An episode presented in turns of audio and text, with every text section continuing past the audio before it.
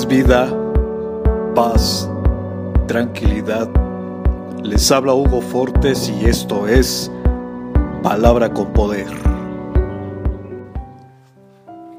Bienvenidos, este es el contenido de hoy.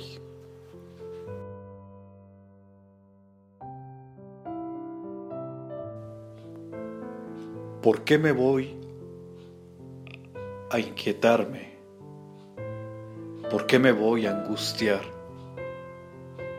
En Dios pondré mi esperanza y todavía lo alabaré. Él es mi Salvador y mi Dios. Salmo capítulo 42, verso 11. Adórale en el pasillo mientras Él abre la próxima puerta.